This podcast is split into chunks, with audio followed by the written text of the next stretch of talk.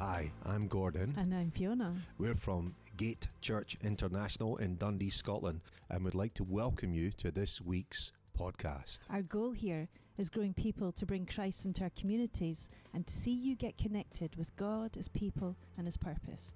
We hope this message inspires you in your faith journey. Thank you.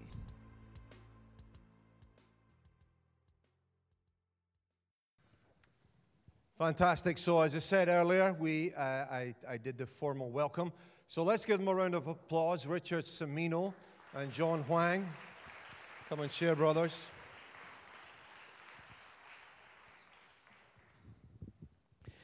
Well, good morning, everyone. Yes, good morning. I'm going to let Richard do his first hellos. Well, hello. First hello. I, I can't tell you um, how blessed John and I have been, really, to, to articulate that.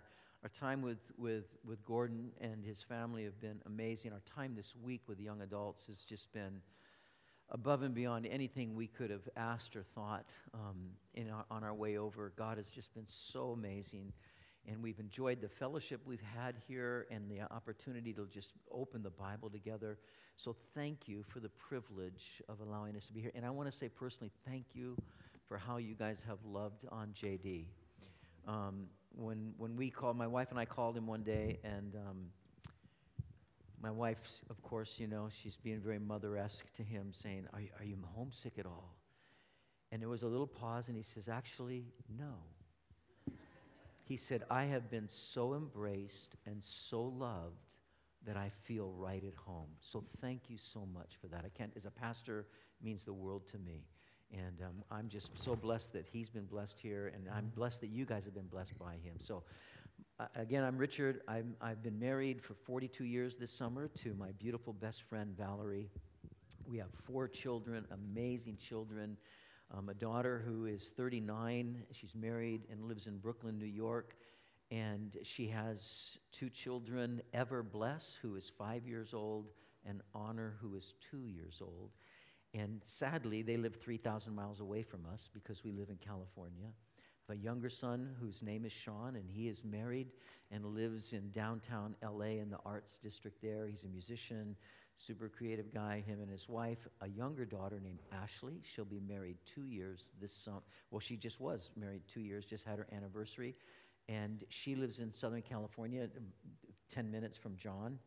And we have a, a younger son named Nathan, who is twenty-one and not married. And he actually rents a room from his sister Ashley and her husband. So um, I've been pastoring Cal- uh, Metro Calvary for fifteen years now. Been so incredibly blessed um, to be a part of God's work there, and so glad to have been introduced to Dundee last year in Creation Fest, and introduced to Gordon, and now introduced to you. So, John. And good morning to you. Yeah. Um, my name is John, as Gordon mentioned, and I, I echo everything that Pastor Richard shared in terms of how welcome and how blessed Um, we have not only felt but been during our time here in Scotland. And as short as our time here has been, you know, deep down in our hearts, we know that this isn't the only time that Scotland is going to be a part of our story. And and you you all are such an amazing group of people, and I'm just so excited to see what the Lord is doing here. You know, when you think about how the Bible says that God is enthroned in the praises of His people.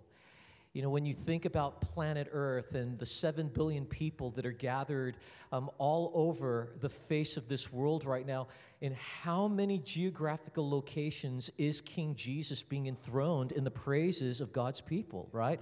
But there's one thing that we can say for sure, He's being enthroned here in Dundee. And this morning, as you were singing and, and as you were declaring the praises of King Jesus, God was being magnified. He's being exalted. And I'm just so thankful to be a part of that. Yeah. And so, as Pastor Richard shared, Um, we're from California. He's up in Northern California. I'm down in Southern California. Um, and um, prior to being where I am now, um, I, I'm one of the teaching pastors at a church called Calvary Chapel, Costa Mesa. Um, but before that, in from two thousand two to two thousand twelve, for ten years, I was church planting and pastoring in Brazil.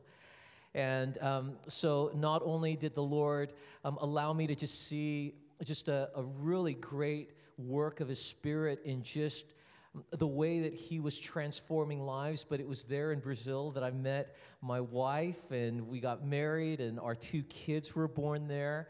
And so um, my oldest boy, he's eleven years old, his name is Daniel, and my youngest um, is Anna. And uh, and it's just been an amazing, amazing journey to just see the Lord shaping and directing um, our lives. And and we shared this with the young adults when we started our time together, but um, I just have to reiterate what a what a special privilege this is for me to be able to sit up here with Pastor Richard. You see, when I was thirteen years old, that's when I met Richard Semino. And he uh, he became my high school pastor. And so from the ages of thirteen on through eighteen, Richard poured into me the scriptures, the Word of God. And I, at that time, never imagined that that not only would our friendship um, would go as deep as, as it has, but to think that God's allowed us to travel all over the world, yeah, to do ministry together, to, together, to talk about King Jesus together. And and this is a relationship that has been, um, it's been um, founded and rooted and launched in the Word of God, yeah, in the person of Je- in the person of Jesus and the Scriptures. And and I'll tell you, the thing that I so appreciate about my friendship with Pastor Richard is is that uh, not only can we talk about all sorts of stuff, mainly about food, um, but it always comes back to Jesus, and it comes back to the Word of God. And I'll tell you, that's what's been so sweet about spending time with your pastor, Gordon. And uh, and I'll tell you what, your pastor is a hoot. Your pastor's a riot, and he's had us laughing. But I'll tell you what, as as much fun as it is to be with Gordon and, and Fiona, at the end of the day, it comes back to Jesus. Yesterday, we had dinner at their house, and, and we were talking about food. We were talking about pizzas and all sorts of different things, but by the time the conversation was coming to a close, we had just been sitting around the fire and their daughters, and we were just talking about the Lord. Mm. So I just want to say how blessed we are and thankful we are for that. Amen. Well, this morning, um, we're really excited about doing something that Richard and I have never done before, and that is to to share the pulpit, metaphorically, and to be able to um, to minister the Word, to serve the Word to you to um, to you um, this morning together. And so this morning, I w- I'd like to start by um, reading a scripture, and I, I would love I would love it if if uh, you could turn your Bibles with me to the book of Jeremiah, chapter fifteen. Jeremiah chapter fifteen, and there's one verse in the book of Jeremiah that I'd like to begin with. It's Jeremiah chapter fifteen, verse sixteen. Jeremiah fifteen, sixteen. And I'm going to be reading from the New King James translation. The prophet declares, "Your words were found, and I ate them. And your word was to me the joy and rejoicing of my heart. For I am called by your name, O Lord God of hosts." Wow. Listen to that again. Your words were found, and I ate them. I devoured them. And your word was to me the joy and rejoicing of my heart. For I am called by your name, O Lord God of hosts. Let's pray. Father, this morning we thank you again for the Word of God and for the gospel of God. We thank you, Lord, that this gospel has has been the been your means of bringing um, not only the truth of who you are to us, but, Lord, the living life of our Lord Jesus Christ to us. And I pray that all of us, as we hear the Word, that not only would be, we be encouraged and refreshed and nourished, but Lord, I pray that you'll just take us deeper so that our relationship with you will go further. We want to honor you. We want to love you. We want to glorify you. And we pray these things in the name of Jesus. Amen. Amen.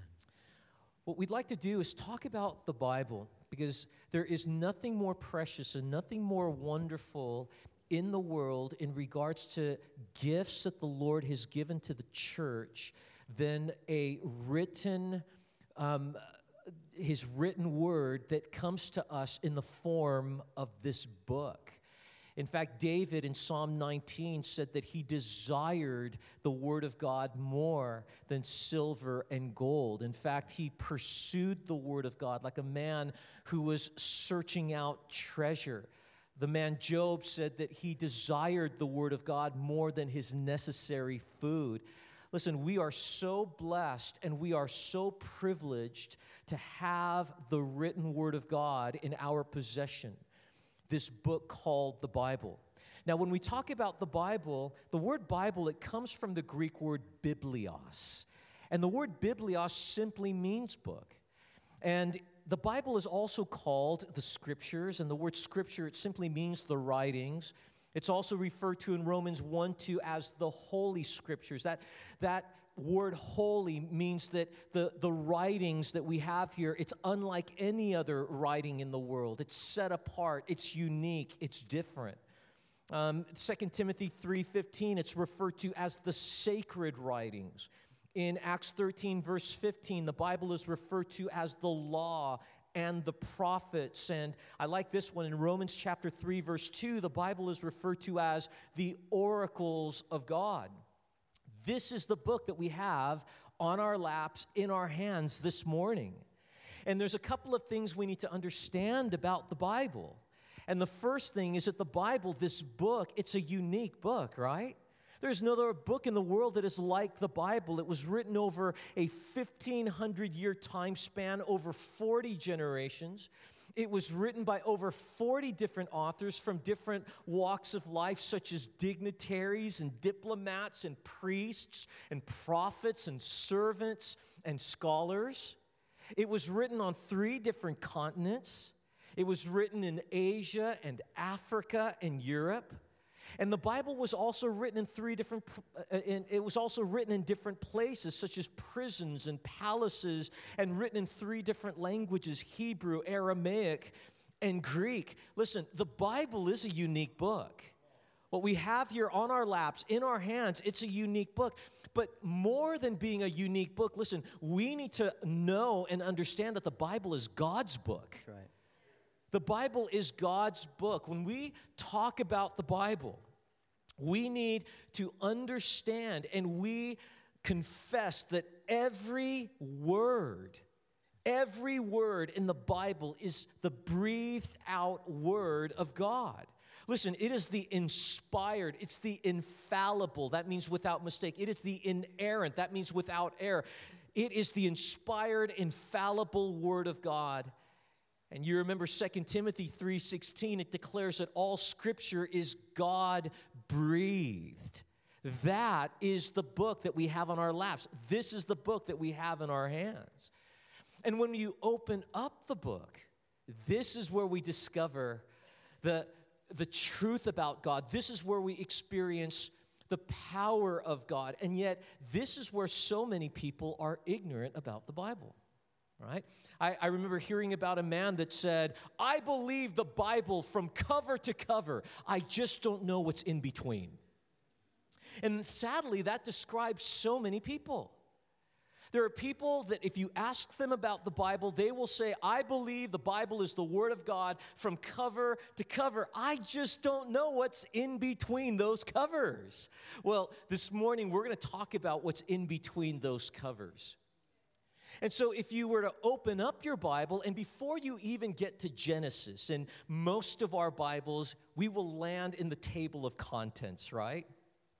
And when you look at the table of contents, you discover that the Bible is a collection of sixty-six books, and they are set in two main sections. And the first section is called the Old Testament. How many of you are familiar with the term Old Testament, right? We all hear that, the Old Testament. Now, there are thirty-nine books in the Old Testament, starting with Genesis and going all the way on through to the book of Malachi. Now, when we use the word testament, the word testament simply means covenant or agreement. And you have two testaments in the Bible. You have the Old Testament and you have the New Testament. The Old Testament is God's covenant with his people before Jesus the Messiah came, and it gathers around Mount Sinai. The New Testament is God's covenant with his people after Jesus the Messiah came, and it gathers around not Mount Sinai, but Mount Calvary.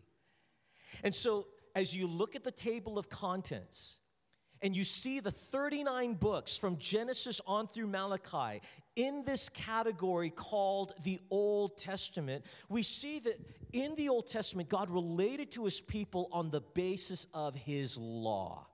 It was legal, rules, regulations, and this includes God's moral laws, his ceremonial laws, his dietary laws. And so the list of the thirty-nine Old Testament books, it can be cataloged in four categories. And so when you open up and you look at the list of those Old Testament books, the first five books of the Old Testament, they come under the category of the law. Um, it's also referred to as the Law of Moses, or it's referred to as the five scrolls. Maybe you heard the word Pentateuch. Pentateuch simply means the five scrolls. And starting in Genesis and going on through Deuteronomy, there is a time span from creation to fourteen oh six B C. And so you open up to the book of Genesis, and there we read about the beginning of the world and the human or the Hebrew race. We open up to Exodus, and we read about the salvation and the birth of the nation of Israel. You open up to Leviticus, and there, that title Leviticus, it means pertaining to the Levites, and it's the worship manual for Israel's Levites and priests. And then you open up to the book of Numbers, and there we have a record of Israel's forty years of desert wandering. And then you have the book of Deuteronomy. The word Deuteronomy means the second law, and this is God's law restated for a new generation that will enter Canaan, the promised land. So those first five books, the law, the law of Moses, the five scrolls. But then you come to the next set of books, the next twelve Old Testament books. They come under the category called history. Starting with Judges, going all the way to Esther, these are the books of history. And in Joshua, all the way to Esther, they cover a time span in Israel's history from fourteen oh six B C to four hundred thirty B C, so a long period of time. And so you open up to the book of Joshua, and we read about the conquest of Canaan and Judges. It tells us about the era. It's like the Dark Ages, the era of the judges of Israel. And Ruth is this great little story of four chapters that happens during the time of the judges. And you have First and Second Samuel. These books, they're biographical. They tell us about the prophet Samuel and the first king of Israel, King Saul, and the great King David. And then we have First and Second Kings, which tells us about the era of the kings of Israel and Judah, because after the death of Solomon, there was a civil war, and you remember that Israel was divided into two kingdoms. The ten northern tribes became what was known as the kingdom of Israel in the north, and the two southern tribes, Judah and Benjamin, they made up the kingdom in the south. And so the books of First and Second Kings, as well as First and Second Chronicles, they tell us the history of the kings of the nation of Israel and the nation of Judah. But at the end of the Kings, at the end of the Chronicles, we read about because of Israel's rebellion against God and their unwillingness to repent, that God sent the empire of the Assyrians to come and to overthrow the northern kingdom called Israel. And that generation of people, that group of people, they were dispersed throughout the world. But then later, because Judah was unwilling to learn from the mistakes of Israel, they continued to live in rebellion against God. So God sent the Babylonians under the rulership of a man by the name of Nebuchadnezzar to come and overthrow the kingdom of Judah. and the people of Judah, they were taken away into captivity for seventy years to Babylon. That's the area of modern-day Iraq today. And for seventy years, they lived as exiles. But after those seventy years, as Jeremiah the prophet declared, that after those seventy years, God would raise up a new king, and the king that we know from history as Cyrus the Great, he would then allow the Jews to return back to their homeland, back to Jerusalem. And so in doing that, with the command, he, he told them, I want you to go and rebuild the temple. And so fifty thousand Jews, they leave um, the exile, they go to Jerusalem, and they rebuild the temple. And that's what the book of Ezra tells us about. But once the temple was rebuilt, the temple needed to be protected, and so the walls were broken down. So Nehemiah tells us a story of the rebuilding of the walls. And then Esther, the last book of history, this book tells us about how God saved the Jewish race in Persia.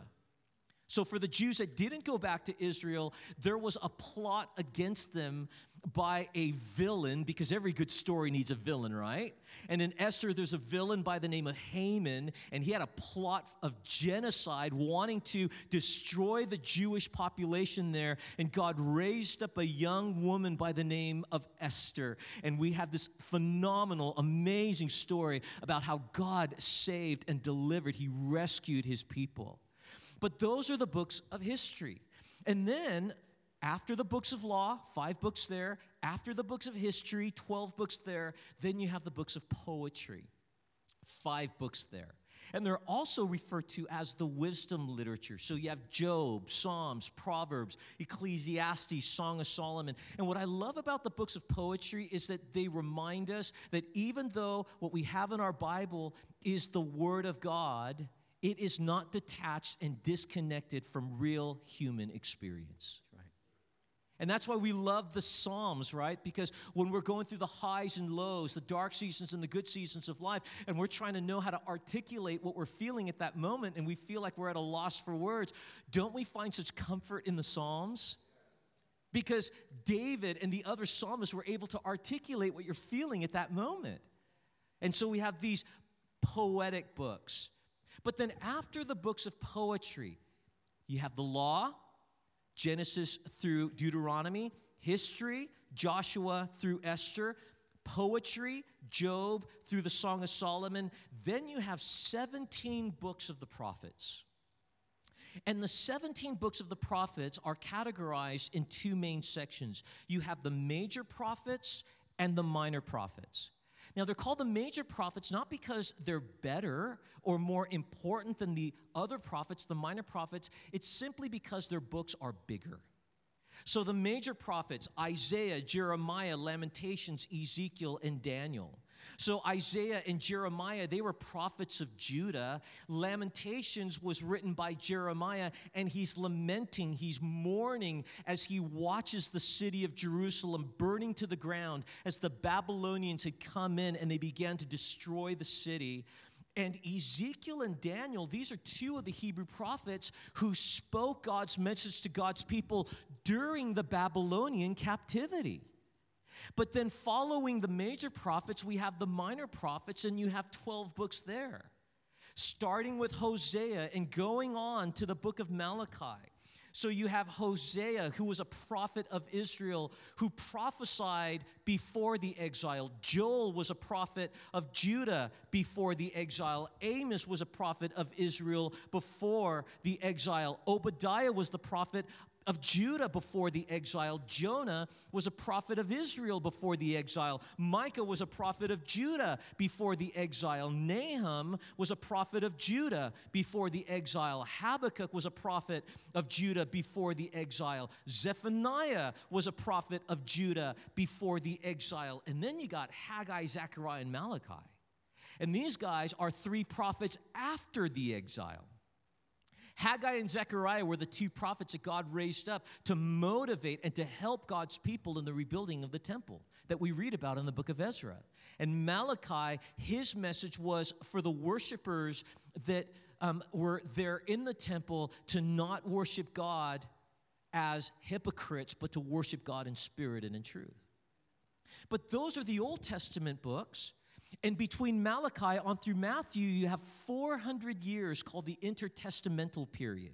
And these are four hundred years, the dark period in Israel's history, because there was no direct message from God that was given. There was no new prophetic message that was delivered, but it was during this time that the Pharisees and the Sadducees um, began to um, make their appearance. It was during this time that synagogues began to be formed, but then the four hundred years of silence was broken with the New Testament. The second section of the Bible, as you follow the table of contents, is the New Testament. There are twenty-seven books in the New Testament from Matthew to Revelation. And in the New Testament, unlike the Old Testament where God relates to his people on the basis of the law, listen, in the New Testament, God relates to his people on the basis of grace. That's right. On the basis of grace through the completed saving work of Jesus the Messiah. And so the list of the twenty-seven New Testament books can be cataloged in four categories. The first four books of the New Testament are called the Gospels, the good news. There's Matthew, Mark, Luke, and John. Why four Gospels telling us the same story? Well, it's because these four Gospels, when they're read together, they give to us a full composite of who Jesus is. You see, Matthew, he was a Jew writing to Jews, so he tells us about Jesus as the king. Mark was writing to Romans, and he emphasizes that Jesus was God's servant. Luke, the physician, he emphasizes the fact that Jesus is the perfect man. And John, he writes to the world, and he wants the world to know that Jesus is God. And so when you read Matthew's gospel, he emphasizes the teachings of Jesus, what Jesus said. Mark emphasizes the actions of Jesus, what Jesus did. Luke emphasizes the humanity of Jesus, what Jesus felt. John emphasizes the identity of Jesus, who Jesus is. Listen, all four Gospels read together give to us a full composite of who the Lord Jesus is. And then after the Gospels, we have one book of history, the book of Acts. The book of Acts gives to us a time span from thirty A D to sixty-two A D And the book of Acts is a great biography, a history narrative of how the gospel moved from Jerusalem to the rest of the world, primarily to Rome, the most powerful city in the known world at the time. And so during this time, we see how God used a man by the name of Peter, a man by the name of Paul in the church to advance his kingdom in this world by taking the gospel to a world that desperately needs to know about Jesus. And then from there we move into a section of the New Testament called the epistles. And I mentioned this to our young adults that the epistles were not the wives of the apostles. Some people thought that. The word epistle simply means the letters.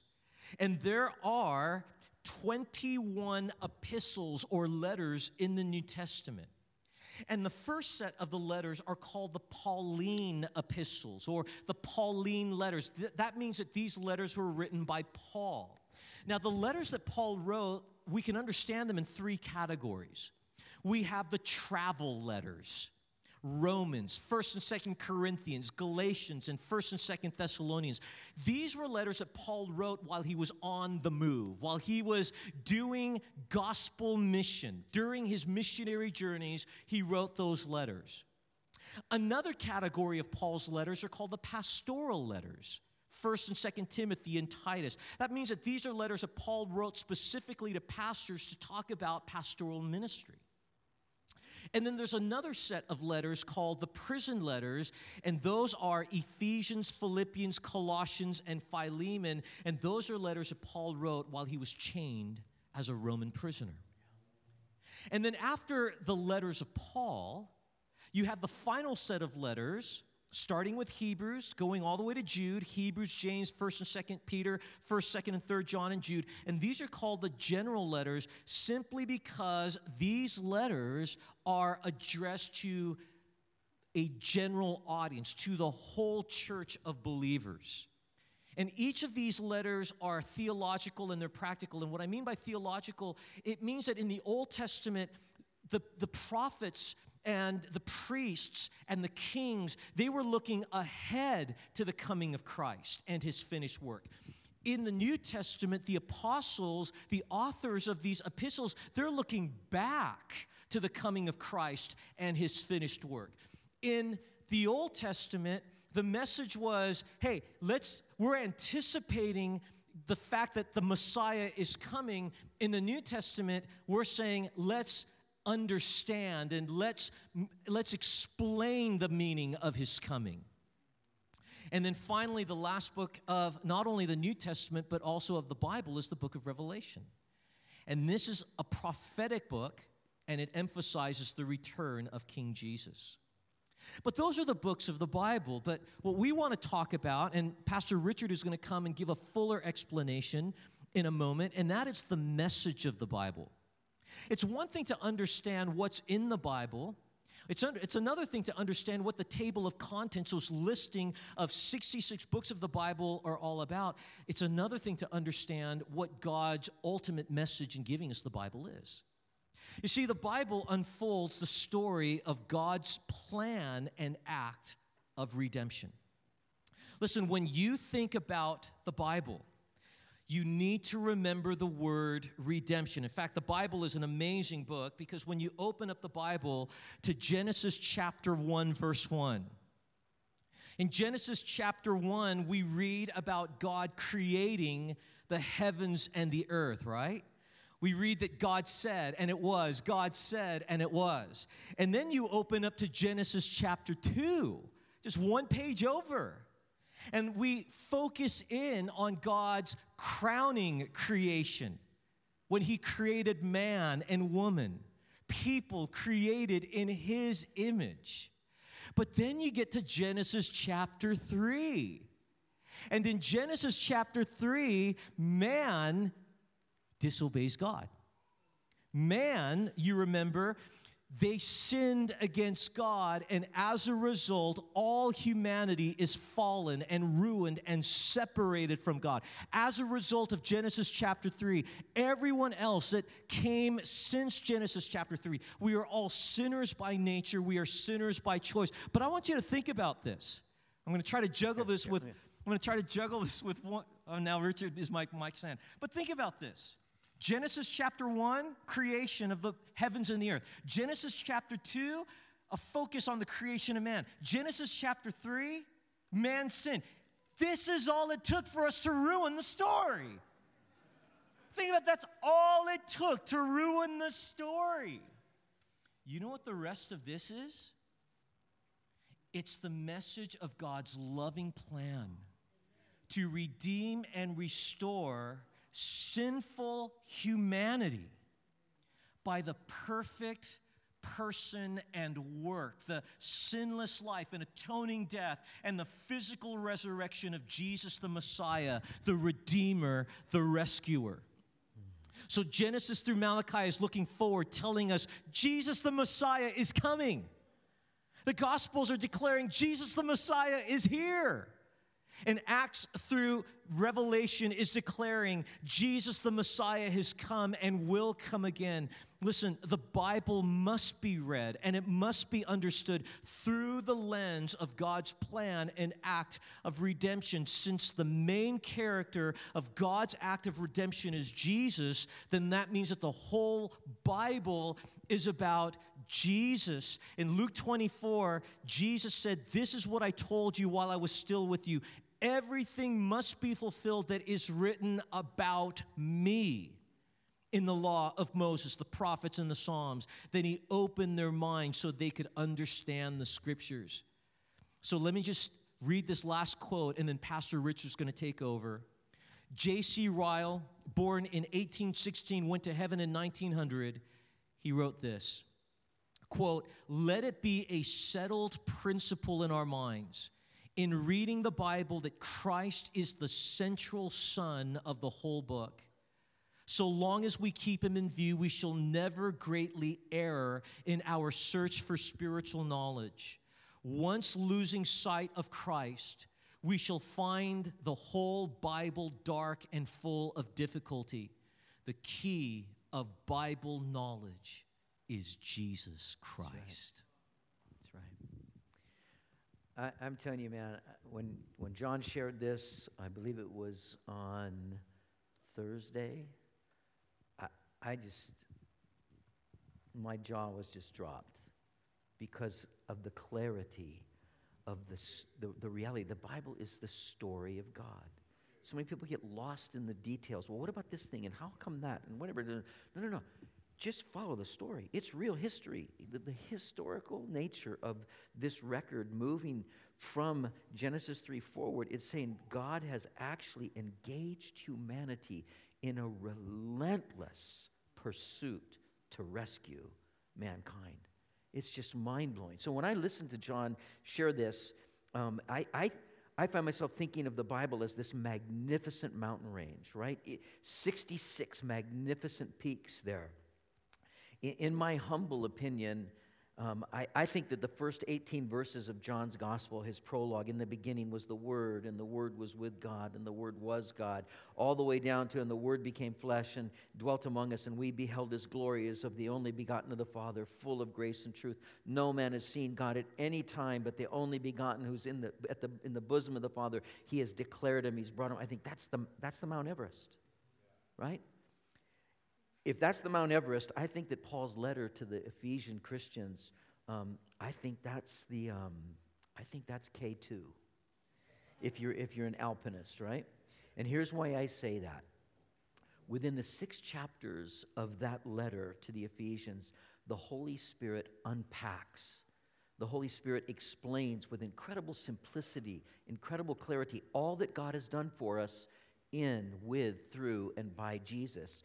And, and, and as we were talking about how do we study the Bible, we look for little words, and prepositions are really, really important words in the Bible. In Jesus, with Jesus, by Jesus, through Jesus.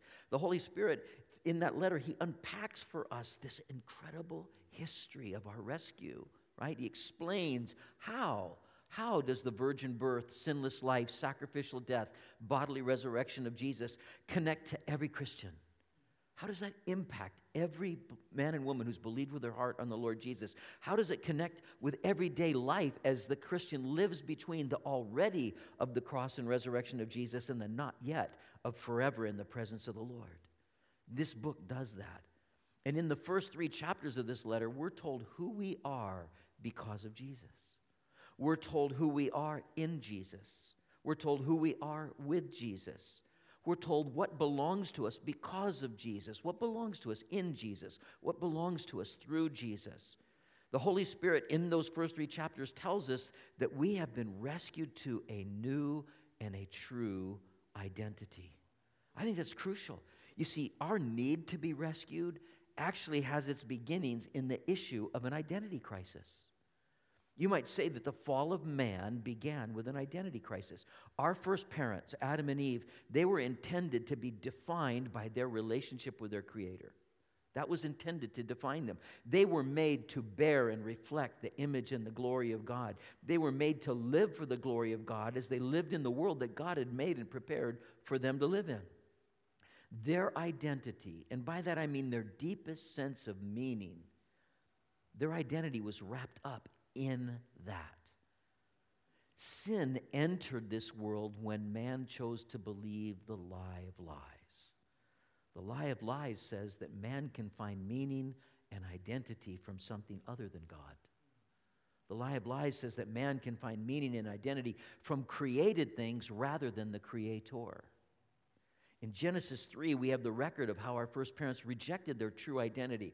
Rather than finding their true identity in bearing the image of God and reflecting the glory of God and living for the glory of God, they sought to establish an identity that was rooted in their independence from God, rooted in the pursuit of their own glory. Guys, everything that is broken in this world, everything that's broken about you and me is traced back to that crisis of identity and an, and, a, and an attempt to find identity apart from our Creator. Before coming to Jesus, we were always obsessed with our identity, always trying to find what one guy named Paul Tripp puts it, he calls it our replacement identities. We've been obsessed with finding a replacement identity. And this list of replacement identities, it's big, and we see them all around us. They shape lives. They shape the world we live in. People define themselves by what they do, what they have, what they know, who they know. People define themselves by their ethnicity. They define themselves by their sexual orientation. They define themselves by their political affiliation or their hobbies. And then to protect and reinforce their false identities, they seek to be a part of a collection of other people who share that same replacement identity. And in our vernacular, we call them tribes. And then they make an idol of their tribe, and they begin to demonize other tribes. That's what man's messed up about. Think of it. Labor demonizes conservatives and vice versa. Glasgow Celtic fans demonize Glasgow Ranger fans, right? It's tribes. And life without Jesus is just exhausting. Life without Jesus consists of nonstop, moment-by-moment concern with, how will this make me look? What will I get out of this? How will this make me feel more secure about who I am? The gospel, which is the record of God at work in the history of humanity coming up to Jesus, and the record in Matthew, Mark, Luke, and John of all that Jesus did to rescue and redeem us from the consequences of trying to find life and identity apart from God. The gospel changes all of that. Here's how Peter put it.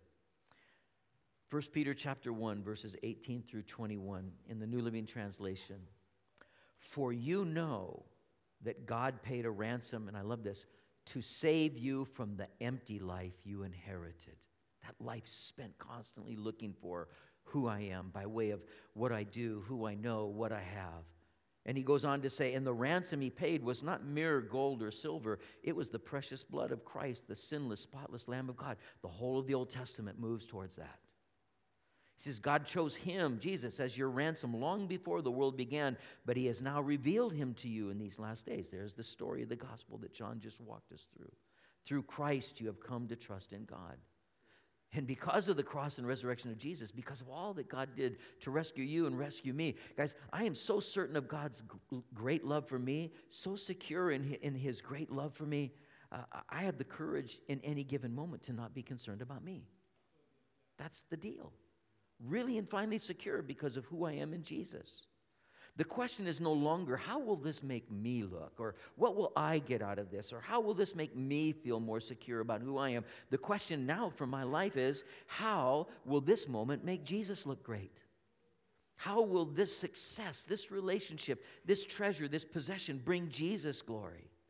How will this success, this relationship, this treasure point others to Jesus so that they might be rescued from their replacement identities and find their true and real identity in Jesus? Now, if you wonder, like, why are so many men and women who really do profess faith in Jesus um, and who believe that because of the cross and resurrection of Jesus, they've been rescued and are going to heaven, but yet they struggle with anxiety, fear, and insecurities, I think the answer is, is that they really have not quite found in the pages of Scripture who they really are in Jesus. Here's what a guy named Paul Tripp said. He said, because we have been rescued by the death and resurrection of Jesus, we not only have a new destiny, like we're not only saved from a forever in hell, and we have a new destiny, heaven. He says, we have a new identity. I'm going to spend just a few moments with you guys looking at just a few highlights of that new identity. Uh, t- time would fail us to, to, to mine out all three chapters of who we are in, with, through, and by Jesus. So just a few of them. So in your Bibles, if you if you would open your Bibles to Ephesians chapter one, verse one.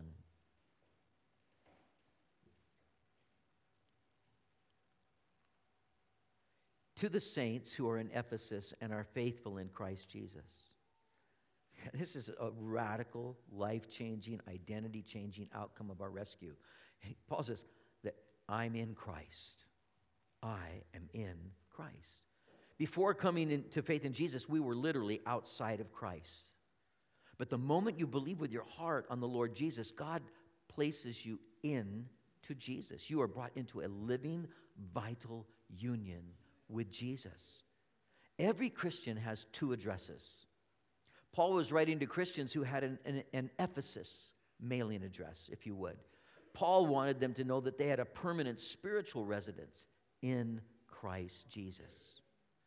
This is such a life-changing outcome of being rescued by Jesus. It's so, it's so crucial that by inspiration of the Holy Spirit, Paul stressed this reality. He literally saturates the opening section of his letter with the phrases of in Christ or in him. Christians, no matter where we might be on planet Earth, we literally live in Jesus. Would you do me a favor, if you if you have a pen in your hand and you've got a, a Bible, a, you know, a printed version of the Bible or a notebook, would you just draw a circle? Draw a circle. And label that circle Jesus. Just write Jesus and draw an arrow to that line that forms the circle. And then inside that circle, just put a dot. And then outside of the circle, write, write me, M E, and draw it to that little dot. The circle is Jesus, the dot is you. That's where you live. That means for anything in this world to touch your life, it must pass through Jesus. That's part of your new identity. You're in Jesus. Being in Christ is the one thing that changes everything. So Christians, would you say this out loud with me? Would you say, I am in Christ? Let's say that together. I am in Christ. Let's back up a little bit in that verse, because there's another radical, life-changing, identity-changing outcome um, of our rescue. To the saints who are in Ephesus. That word saint, it means somebody who's been set apart. Set apart to God and set apart for God. That is exactly the original identity of man before the fall. That's the true identity of man. Man was made by God, and he was made for God's purposes and made for God's glory. But as we said earlier, from Genesis three forward, every one of us have turned our back on that identity. Being a saint, being near to God, belonging to God as unique instruments for his glory, it's not the result of something that you and I accomplish. The identity, this being a saint, is the outcome of being rescued.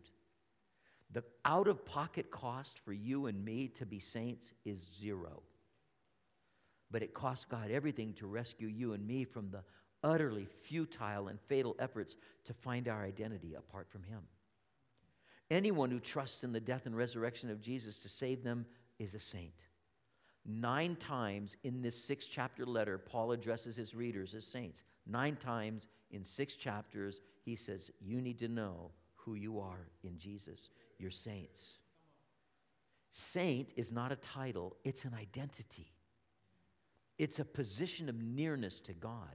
We did nothing to earn that position. We are set apart to God and for God because we are in Jesus. So Christians, would you say this out loud with me? Would you say, I am a saint? Would you say it? I am a saint.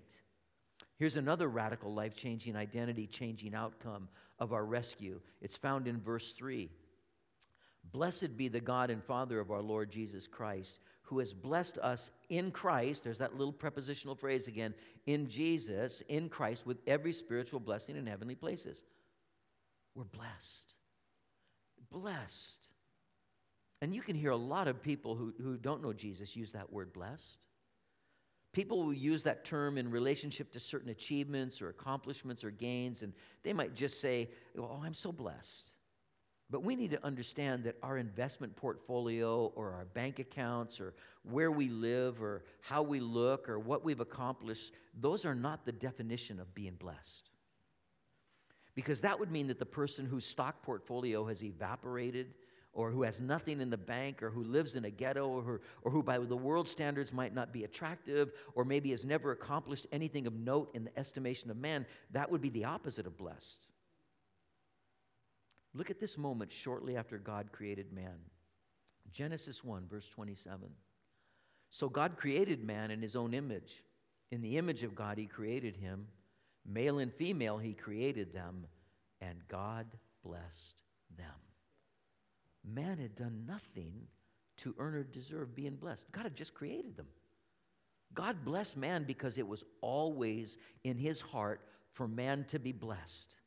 It was always in God's heart for man to be defined by the unmerited love of his Creator. Blessed means that God actively loved man, not just in theory, but actively loved man. That was man's identity. That was Adam's identity. If you were to ask Adam, who are you? He would say, I'm blessed. That's who I am. In Jesus, you and I now have the same identity as Adam and Eve when they were created. They were created to be the objects, the recipients of unmerited blessing. In Jesus, I am blessed. I didn't deserve to be blessed by God at all, but God actively did something to bless me. John just showed us how much of the Bible is the record of God actively, deliberately doing something in the history of man to bless us. He moved in and through human history to rescue us from every false identity, from every shallow, empty identity that could never give us life, never give us meaning. God did something. He came in human flesh to destroy sin and death so that we might be brought back to the identity that God intended for us to have in the very beginning. I am rescued. That transforms who I am on every level. Fallen culture tells me that my identity hinges on my performance. I always have to work for my identity. I always have to earn favor. But my true identity, my forever identity is this. I was created and redeemed to be the object of God's favor. And being blessed by God has nothing to do with how well I perform. The Holy Spirit goes out of His way to let us know that we're the objects of God's unmerited favor because of Jesus. And again, He mentions Jesus fourteen times in the first fourteen verses of this letter. It's all about Jesus. The fact that I've been rescued through the cross and resurrection of Jesus doesn't mean that I'm beyond failure or I'm impervious to harm, but it means that no circumstance, we just sung it this morning, nothing can separate me from His love. His love goes on and on and on. To be blessed doesn't mean that God's going to shield us from poverty or from pain. God is infinitely more concerned with our eternal well-being than our temporal comfort. So who I am in Jesus guarantees me that my Heavenly Father will provide me with every blessing of the Holy Spirit necessary for life between the already and the not yet. So would you say this with me, Christians? Would you say, I am blessed? I am blessed. One more time with a little gusto, please. I am blessed. I'm going to close with one. Look down at verse four, the last the last little phrase in verse four, depending on your translation. In love, He predestined us for adoption through Christ Jesus, according to the purpose of His will, to the praise of His glorious grace, with which He has blessed us in the beloved. I think everybody here has some thought or idea about what adoption is. And maybe some are here who are adopted. There may be some parents here who have adopted children. Maybe some of you are in the process of praying about, thinking about, or even in the process of adopting children. But the Holy Spirit inspired Paul to explain the outcome of our rescue, to explain our new identity in terms of adoption. It is deep, rich, layered, nuanced, this idea of adoption. But let me tell you this, it was God's plan and it was God's pleasure to adopt us.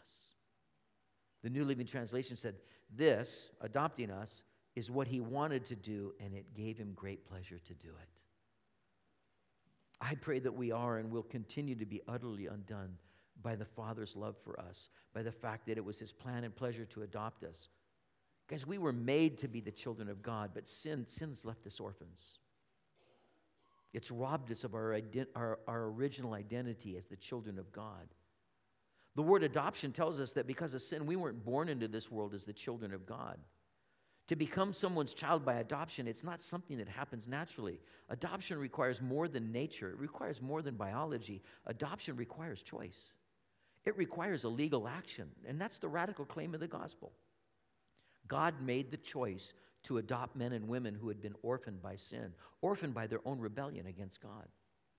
The cross of Jesus is where the legal action took place. And this is perhaps the most amazing outcome of our rescue. I want you to think about this. In the state of California where John and I live, um, we have capital punishment. Um, if you con- are convicted of a felony, the, the, some of those felonies, they fall under the category of you can be, your prosecution and your sentence can be death. So imagine for a moment a man strapped to a gurney ready to be put to death by lethal injection. And he's there because he had committed premeditated murder, murder in the first degree. But at the last minute, the governor of the state of California calls and says, I pardon you. Well, that would be amazing, wouldn't it? If you're the guy on the gurney and you've got the, all those needles in you and somebody's ready to hit that button that's going to shove all of those chemicals into your body that are going to kill you, that would be amazing. The governor calls and says, I pardon you. But what would make it even more amazing is that this man facing death by le- lethal injection is because he murdered the governor's son. But as amazing and incomprehensible as it might sound, it would be altogether a different thing for that governor to not just pardon the man who had murdered his son, but how about adopt that man into his family? Give that man his own name. Give him his own last name. Make that man the heir of all his wealth. Bring that man into his home. Sit at table with that man just as he would have with the son, his own son that that man had murdered. That adoption would be unthinkably radical. That adoption would be a, a revolutionary change of identity. This guy would go from murderer of governor's son, ready to be put to death for it, pardoned, and now bearing the last name of the governor, living with the governor, heir to the governor's wealth, sitting at the table with the governor. That's an unthinkable change of status. Infinitely more so. Unthinkably more radical is our adoption by God. We are guilty of the murder of God's only begotten Son. Isaiah fifty-three, he's wounded for our transgressions, crushed for our iniquities. Acts chapter two, Peter says, you nailed him to a cross and killed him. Yet the gospel tells us that it was God's plan and God's pleasure to adopt us. The change of identity and status is forever staggering. It's going to take eternity to drink it in. Listen to the words of Jesus the night before he died. He said this, Father, you have loved them even as you have loved me. That is how God the Father loves anyone and everyone who will believe with their heart on the Lord Jesus. Christians, would you say this after me, please? Would you say, I am adopted. I am adopted.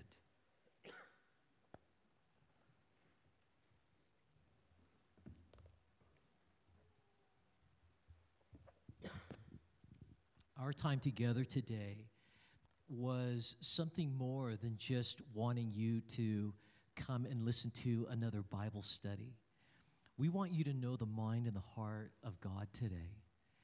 You know, the Bible, this amazing book that we have, um, it's something more than just a history book, even though it has history. It's something more than just a book about morality and ethics, even though there are teachings that are practical on that topic that we could learn from.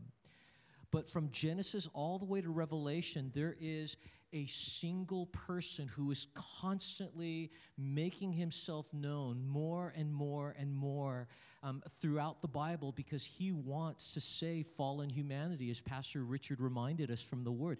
This is why it's called the gospel. This is why it's called the good news. And we discover in Matthew, Mark, and Luke, and John that this God who has been making his presence known from Genesis on through the rest of the Bible, he has a name. And his name is Jesus. And that changes everything in understanding that this book is all pointing to him. Listen, in Genesis, Christ is the seed of the woman and the sacrificial lamb that God provided on Mount Moriah, or will provide. In Exodus, Christ is seen in the Passover lamb, the manna from heaven, and the tabernacle. In Leviticus, Christ is seen in the offering and the high priest. In Numbers, Christ is seen in the bronze serpent. In Deuteronomy, Christ is the prophet like unto Moses. In Joshua, Christ is the commander of God's army. In Judges, Christ is the angel or the messenger of the Lord who appeared to Manoah and his wife.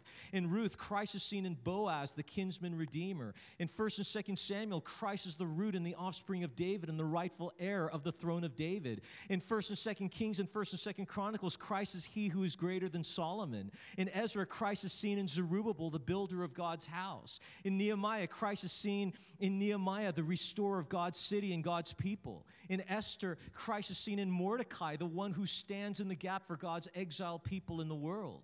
In Job, Christ is our ever-living Redeemer. In Psalms, Christ is our sacrifice, Savior, Shepherd, and King. In Proverbs, Christ is the source of God's wisdom. In Ecclesiastes, Christ is the true meaning of life. In the Song of Solomon, Christ is our bridegroom. In Isaiah, Christ is Israel's Messiah, suffering servant, and King of kings and Lord of lords. In Jeremiah, Christ is the righteous branch and the Lord our righteousness. In Lamentations, Christ is seen in Jeremiah, the weeping prophet. In Ezekiel, Christ is the true shepherd who will feed and deliver his flock. In Daniel, Christ is the Son of Man and the fourth man in the fiery furnace. In Hosea, Christ is seen in Hosea, the faithful husband. In Joel, Christ is the baptizer with the Holy Spirit. Spirit. In Amos, Christ is the burden bearer. In Obadiah, Christ is the mighty Savior. In Jonah, Christ is seen in Jonah being three days and three nights in the belly of a fish. In Micah, Christ is the everlasting ruler. In Nahum, Christ is the avenger of God's elect. In Habakkuk, Christ is God's anointed one and Savior. In Zephaniah, Christ is the restorer of God's lost heritage. In Haggai, Christ is the greater glory who would visit the second temple. In Zechariah, Christ is Israel's Messiah who suffered at his first coming into the world, and he will rule in power and glory when he returns. In Malachi, Christ is the Son of righteousness. In Matthew, Christ is Israel's Messiah. In Mark, Christ is God's servant. In Luke, Christ is the perfect man. In John, Christ is God incarnate. In Acts, Christ is the Lord of the church. In Romans, Christ is our source of justification, sanctification, and glorification. In First and Second Corinthians, Christ is our sanctifier. In Galatians, Christ is our liberator. In Ephesians, Christ is our peace. In Philippians, Christ is our life. In Colossians, Christ is our sufficiency. In First and Second Thessalonians, Christ is our returning King. In First and Second Timothy, Christ is our mediator between God and man. In Titus, Christ is our great God and Savior. In Philemon, Christ is our master and friend. In Hebrews, Christ is the better prophet, the better high priest, and the better sacrifice. In James, Christ is our great physician. In First and Second Peter, Christ is our chief shepherd. In First and Second and Third John, Christ is the righteous one. In Jude, Christ is returning with the saints. And in Revelation, Christ is the King of kings and the Lord of lords. So here's the question. Is this your Jesus? Because if this is not your Jesus, if your Jesus is a boring Jesus that can barely get you out of bed, if your Jesus is the Jesus that doesn't d- deserve your worship and trust and obedience, if your Jesus is a Jesus that you can just stuff in your back pocket and you pull him out only when he's convenient for you, because he's not your sufficient Savior, he's your supplemental Savior. He's not the one that you fall on your knees before and you worship and you cry out like Thomas, my Lord and my God. He's the one that you only pull out of your pocket when he's convenient for you. Listen, if you are not embracing this Jesus, Jesus, then you need to understand there is idolatry happening in your heart. Why do I call it idolatry? Because as John Calvin referred to the human heart as the idol-making factory, the human heart of, in the fallen ima- imaginations of humanity. Listen, whenever we start creating a Jesus that doesn't exist, a boring Jesus, a supplemental Jesus, a Jesus that doesn't deserve our worship and obedience, a Jesus that we can only get around to if we have time for him. Listen, there is no such thing as a real Jesus that is that. The only way you can have that Jesus is you invented that Jesus in the imaginations of your fallen humanity. Because there is no Jesus in heaven where the angels are saying, holy, holy, holy again. Man, how, how, how many times do we have to say this to him? Hey, Michael, can't you come up with new lyrics? But it says that they're crying out, holy, holy, holy, without uh, without ceasing night and day. You want to know why? Because every time they declare it, it's as if they're saying it for the very first time. Because that's how big and that's how great Jesus is. So today, we don't want to just leave you with information.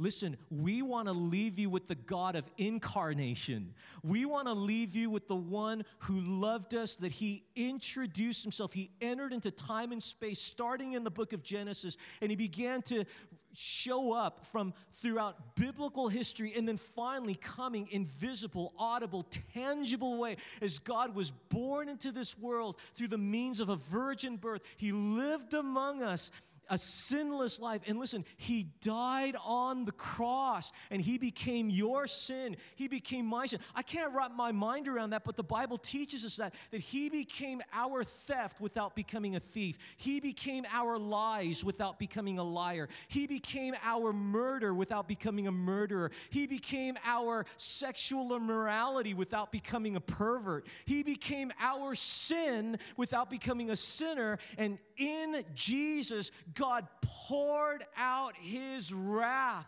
and judgment against your sin and my sin, and Jesus was there on the cross, and he took it.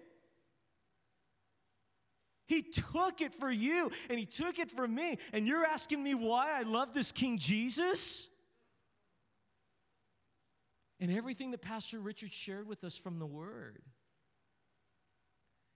the Bible, from Genesis to Revelation, is pointing to the fact he did that for you, so that you can say, like Paul the Apostle, I live by faith in the Son of God who loved me. Is, is he personal to you? And he gave himself for me. Some of you may have grown up in church. It's one thing to be an active church member. It's another thing to be a child of God. It's another thing to be this person that recognizes that in Jesus they're beloved and they are adopted, because all of those things that we just heard about, it only happens in the context of in Christ Jesus. Mm-hmm. And the only way that you can be in Christ Jesus is for you to say, Jesus, I am so sorry for my rebellion against you. I am so sorry for the way I've been trying to exist in life without you. So today, right now, in this place, I am going to lay aside all my religion, and I am going to recognize that you want something more than my morality. You see, Christianity is not just about behavior modification. Christianity is about transformation. One person said, religion may inform you and reform you, but only Jesus can transform you. And maybe you're here because you were walking by and you've seen this building every Sunday, and out of curiosity, you just wanted to come in. Or maybe you were invited by someone to be here, and this is your first exposure to the good news of Jesus, and it's nothing like you imagined it was. So today, it would be wrong for us to finish tonight, or this morning, before we ask Pastor Gordon, and, and the, is the worship team going to come up? And the worship team to come up. We want to give you an opportunity to know this Jesus that Pastor Richard and I have been sharing with you about. And so I'm going to ask that we all pray together. And while every head is bowed and every eye is closed, listen, Christian, if you are a child of God, you've given your heart to Christ, then at this moment, I, I don't want you to be looking around. I want you to be praying for the people sitting next to you or standing next to you that may potentially not know Jesus. Listen, eloquence is not the way people are born again. I can't, I cannot eloquently or intellectually or academically convince you to become a Christian. This miraculous new birth of becoming a child of God, it is a supernatural work of God working in your heart. And listen, the devil, the devil is going to be distracting some hearts here, because the devil doesn't want you to give your heart to Jesus. And so if you're a Christian here, you be praying that God will work in the heart of the people standing or sitting next to you. And if you're here and you don't know Jesus, maybe you've been religious, maybe you've been coming to church for a while, or maybe you walked in and you had no idea who this Jesus was, but you're here.